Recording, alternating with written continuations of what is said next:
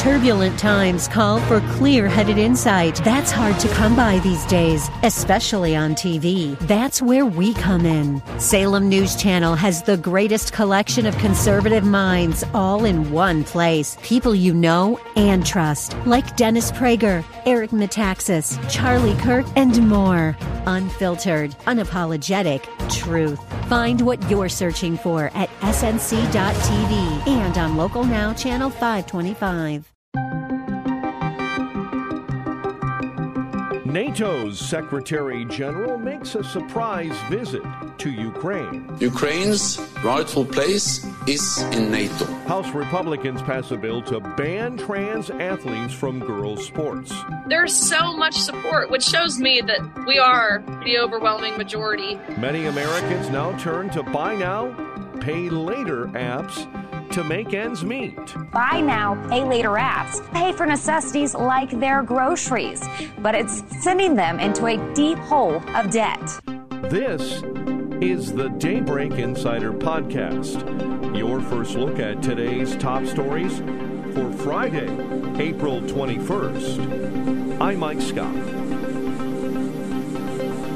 NATO Secretary General Jens Stoltenberg made a surprise visit to Ukraine on Thursday, reiterating NATO's support for the embattled country and proclaiming that Ukraine should be part of that alliance. NATO stands with Ukraine. We stood by you after Russia's illegal annexation of Crimea in 2014.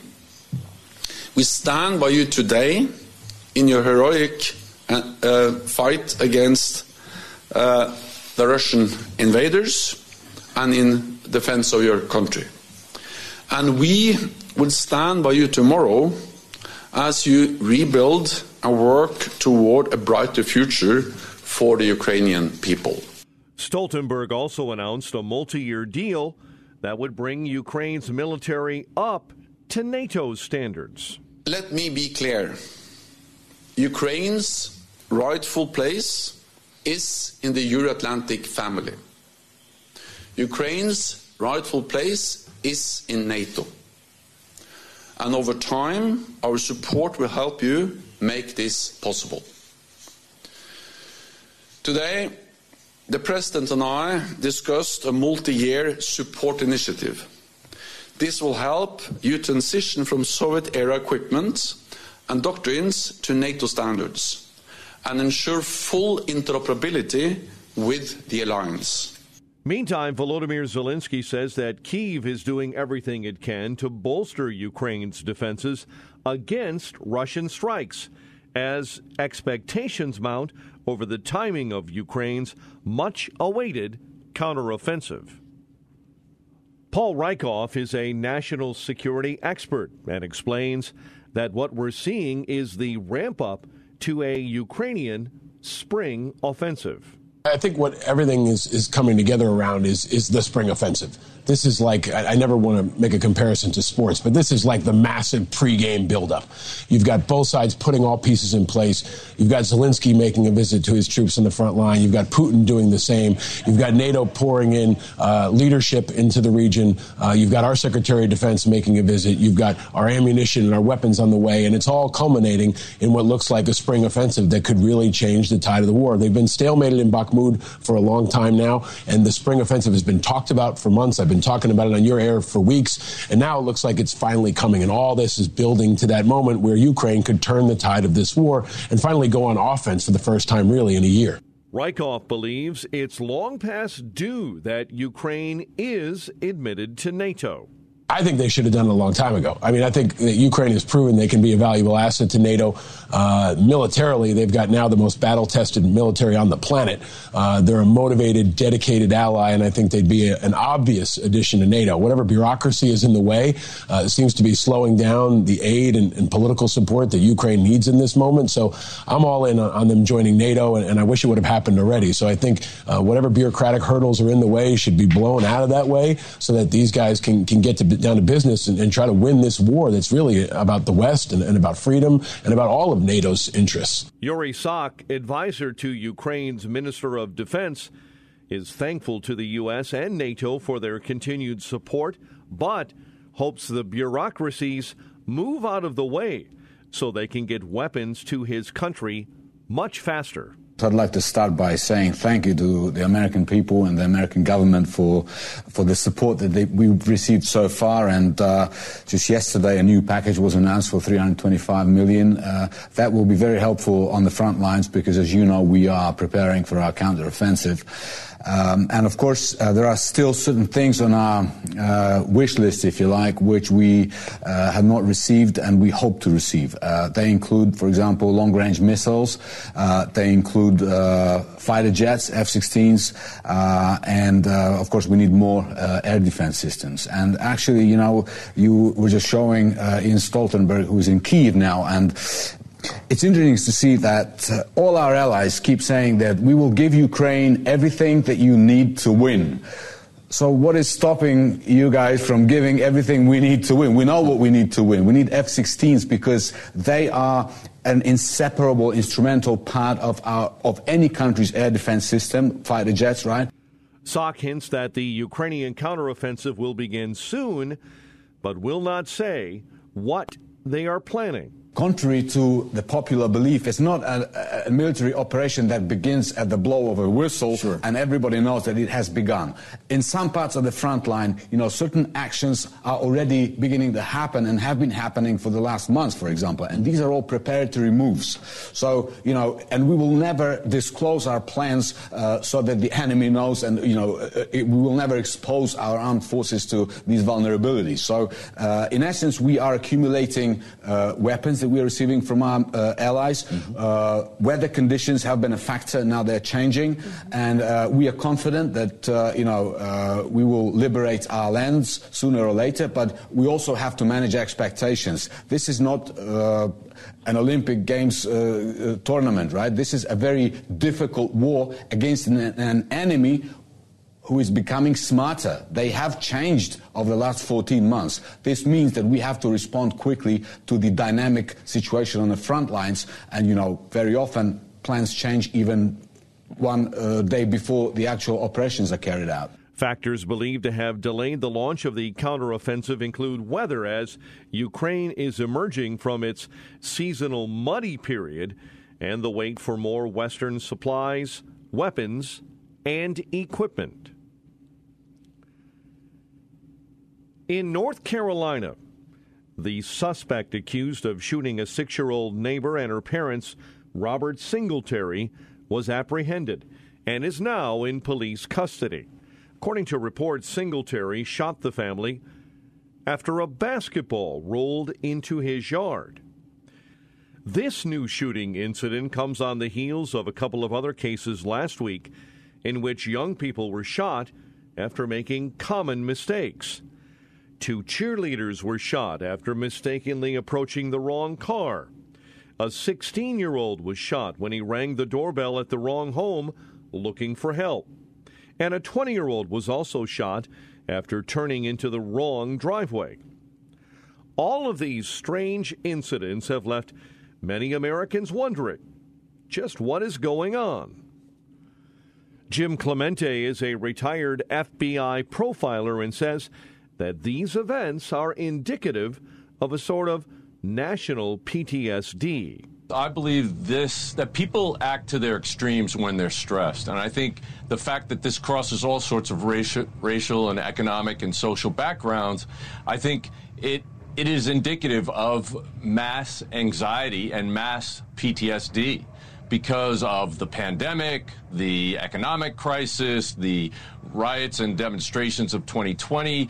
All these things are cumulative. And I think they have now caused people in the United States to be so extremely elevated in terms of anxiety and stress that it's so easy to get them over over the hump of committing violent acts. Jesse Weber of the Law and Crime Network says that looking at all of these cases, as an attorney, he'd find a tough time defending the actions of the accused. Let's be very clear. All of these cases are very, very bad. I was struggling to find justification in each one of them. Out of all of them, though, I will point out the one in Missouri. This is the Ralph Yarl situation. Right. Okay. The this is the young teenager who went to pick up his twin brothers, went to the wrong door, knocked on the door, and waited. Correct. And was shot through the storm door by an elderly gentleman. And here's the interesting thing about that. So the argument I would frame, if I was his defense attorney, would say this is late at night. He's an older gentleman. There was somebody on his property. You can argue whether or not it's his home, it's his porch. There was a portion where his hand, the Mr. Yarl's hand, was on a portion of his property. Now that that could, no words were exchanged. You could say he maybe was in fear of his life. I think it's a stretch because here's the other way of looking at it. He fires not once, he fires twice, including once when he's on the ground, and right. then makes a comment right afterwards, allegedly saying, Don't come back here. That would be a set sign. How much were you in fear of your life? The reason I'm picking that case is because the other ones, shooting two cheerleaders while they exited your car. After a, they've gotten out of your they car. got out of the car, shooting a six-year-old, opening fire uh, for, for, for what reason in the upstate New York when somebody is in your driveway and turning around. I'm having struggle justifying any of those. That's the only case I think there could be an argument because there is a stand your ground law in place there. Clemente says that an important step that Americans can take to turn down the pressure is to form relationships with people we don't necessarily agree with. We need to start listening to people who have different viewpoints. We need to build rapport with people. We need to get these people de stressed so that they're not going to act as extremely as we've seen them act right now. Singletary, a black man, was charged in December with assault and kidnapping for allegedly attacking his girlfriend with a sledgehammer and keeping her inside of his apartment for over two hours. Singletary was released on a $250,000 bond on December 15. On Thursday, House Republicans passed a bill that bans transgender women and girls from participating in female athletic programs. For months, the issue of transgender women in girls' sports has primarily been circulating around state legislatures.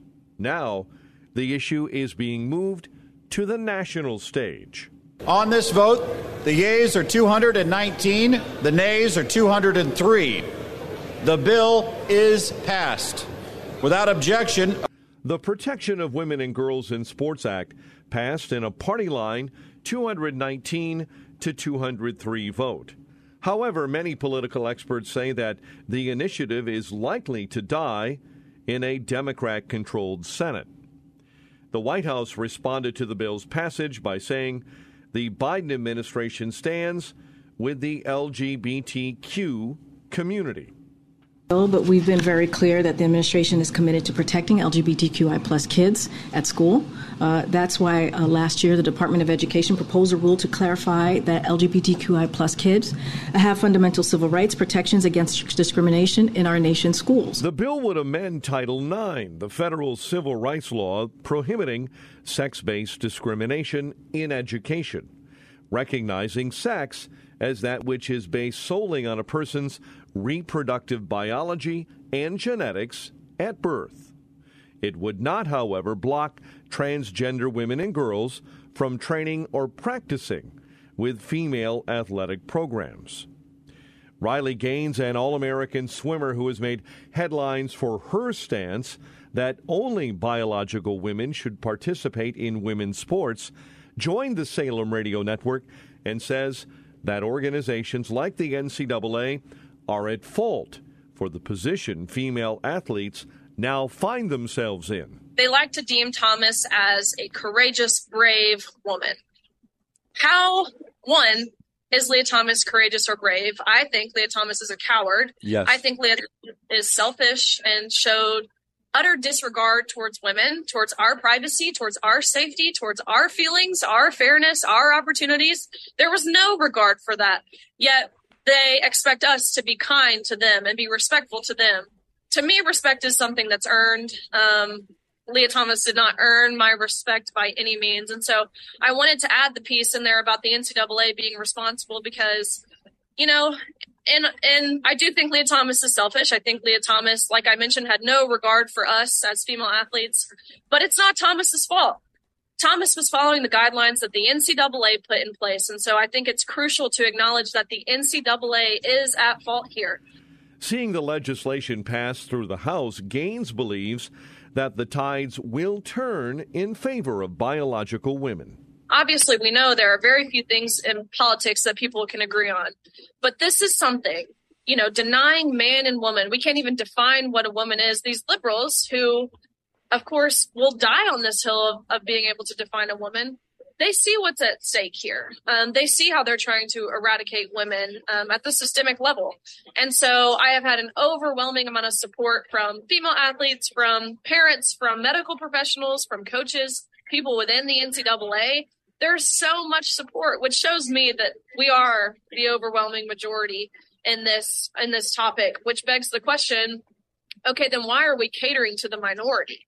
Why are we sacrificing 51% of the population at the expense of half a percent of the population. I don't know the exact statistic, but I can't imagine the trans community makes up more than half a percent of the population.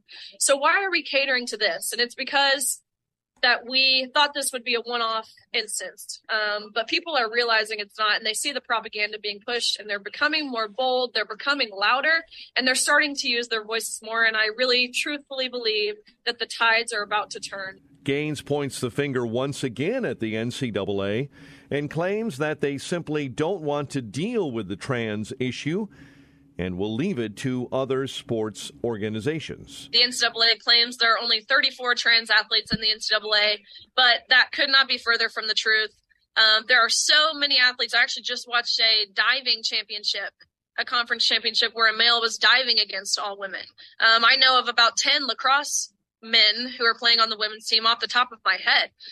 But the NCAA, they're essentially in a phasing out approach. What they want is they want no accountability they don't want to deal with it. They don't want to be the ones responsible for anything. So what they're trying to do is phase out and leave it up to sports specific organizations like World Athletics, who has just now said that um, if you've gone through puberty as a male, you will not compete with the women. So they're they're looking to phase out the NCAA is. In the last 12 months, 21 states have enacted laws or policies that prevent transgender athletes from participating on sports teams consistent with their gender identity. And more than 40 such bills have been introduced in state legislatures across the country this year. Some LGBTQ rights groups have broadly condemned the GOP's Protection of Women and Girls in Sports Act. They say it discriminates against transgender people.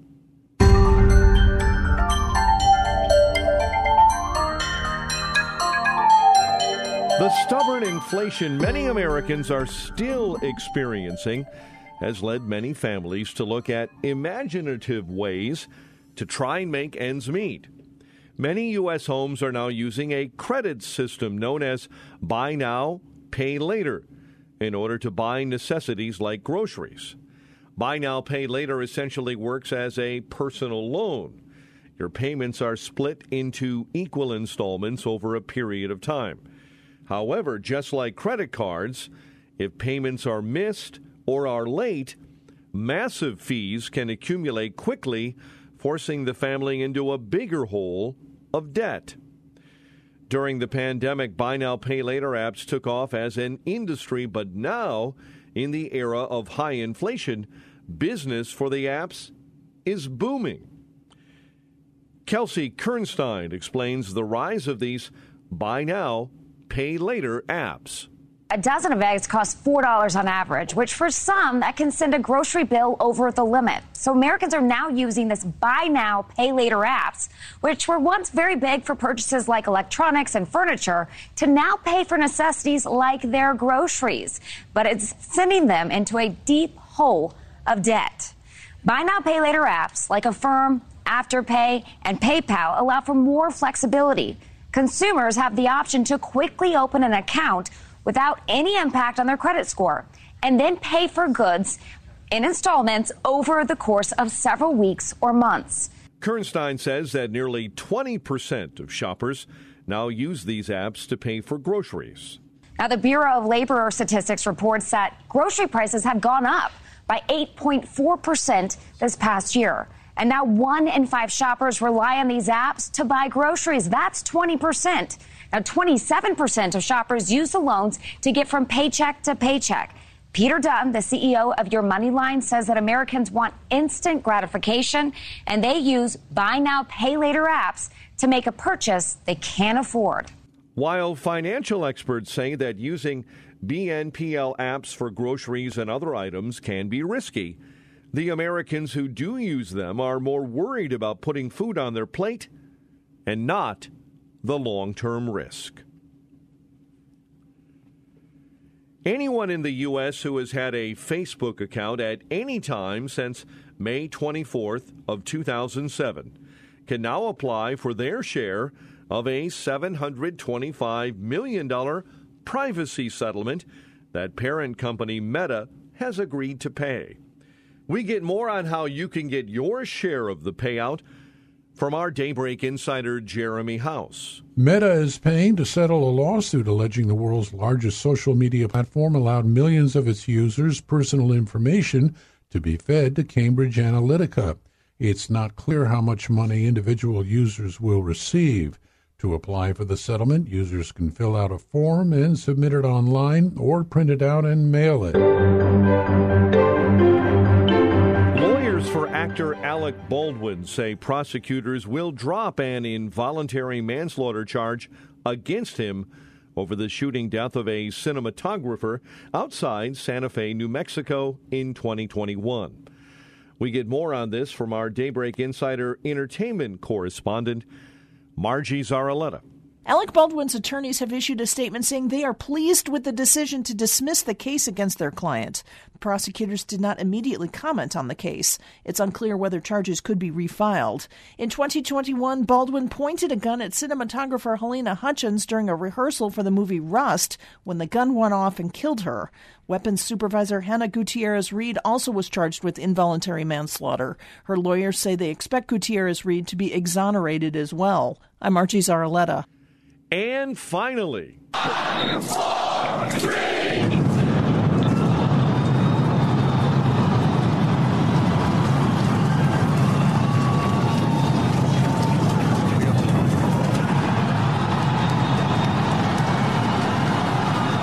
most powerful rocket ever built, SpaceX's Starship, took off yesterday in South Texas.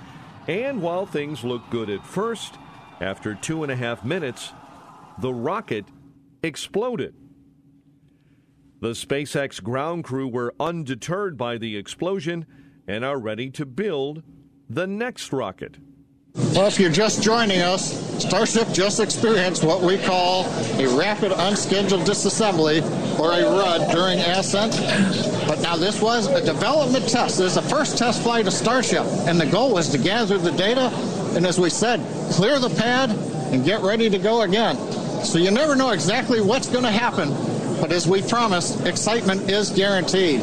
Jordan Bimm is a historian of space travel from the University of Chicago and explains the differences between agencies like NASA and SpaceX. Well, Neil Armstrong wasn't uh, the driver of progress at NASA, of course. It was the teams of engineers and leadership at NASA, which, of course, was founded under uh, President Dwight Eisenhower back in 1958 to take on the Soviet Union in the space race. Things are different now. We don't have the sort of sense of national urgency driving our space program that there was back in the 1960s during the space race. We are now in an age of transition between the large national uh, agencies left over from the Cold War towards these smaller private companies like SpaceX that are willing to take more risks when it comes to research and development, which is what we saw today. We saw a different design philosophy. Uh, last year in November, we saw NASA successfully launch its Space Launch System, uh, a rocket it developed on a very slow, very careful design philosophy called linear design. Uh, what we saw today was an example of iterative design, when you're willing to take risks along the way and learn from those failures. Uh, so these are two very different approaches to doing space space, uh, but each one has its value. What we're seeing is public private partnerships. And of course, NASA's return to the moon will involve SpaceX. The Starship that we saw today will be made into a variant called the Human Landing System that will carry NASA astronauts and a Canadian Space Agency astronaut, Jeremy Hansen, to the surface of the moon. Bimm goes on to say that while companies like SpaceX are pushing the boundaries of space travel, agencies like NASA are doing more than just human spaceflight. We're only talking about the human spaceflight side of things as well. NASA, as an organization, of course, is legally mandated to do lots of different things beyond human spaceflight. That's robotic space science, like we've seen with NASA's new space telescope that is showing us amazing images of the very early universe and lots of different exoplanets and even some things in our own solar system. SpaceX says that teams will continue to review data and work toward our next flight test. The road and beach near the launch pad are expected to remain closed off through Friday. Subscribe to the Daybreak Insider podcast at Apple or Google Podcast, Spotify, or SalemPodcastNetwork.com. Get our companion Daybreak Insider newsletter each morning at DaybreakInsider.com. Ongoing coverage of breaking news and commentary at srnnews.com and townhall.com. Thanks for starting your day with us. I'm Mike Scott.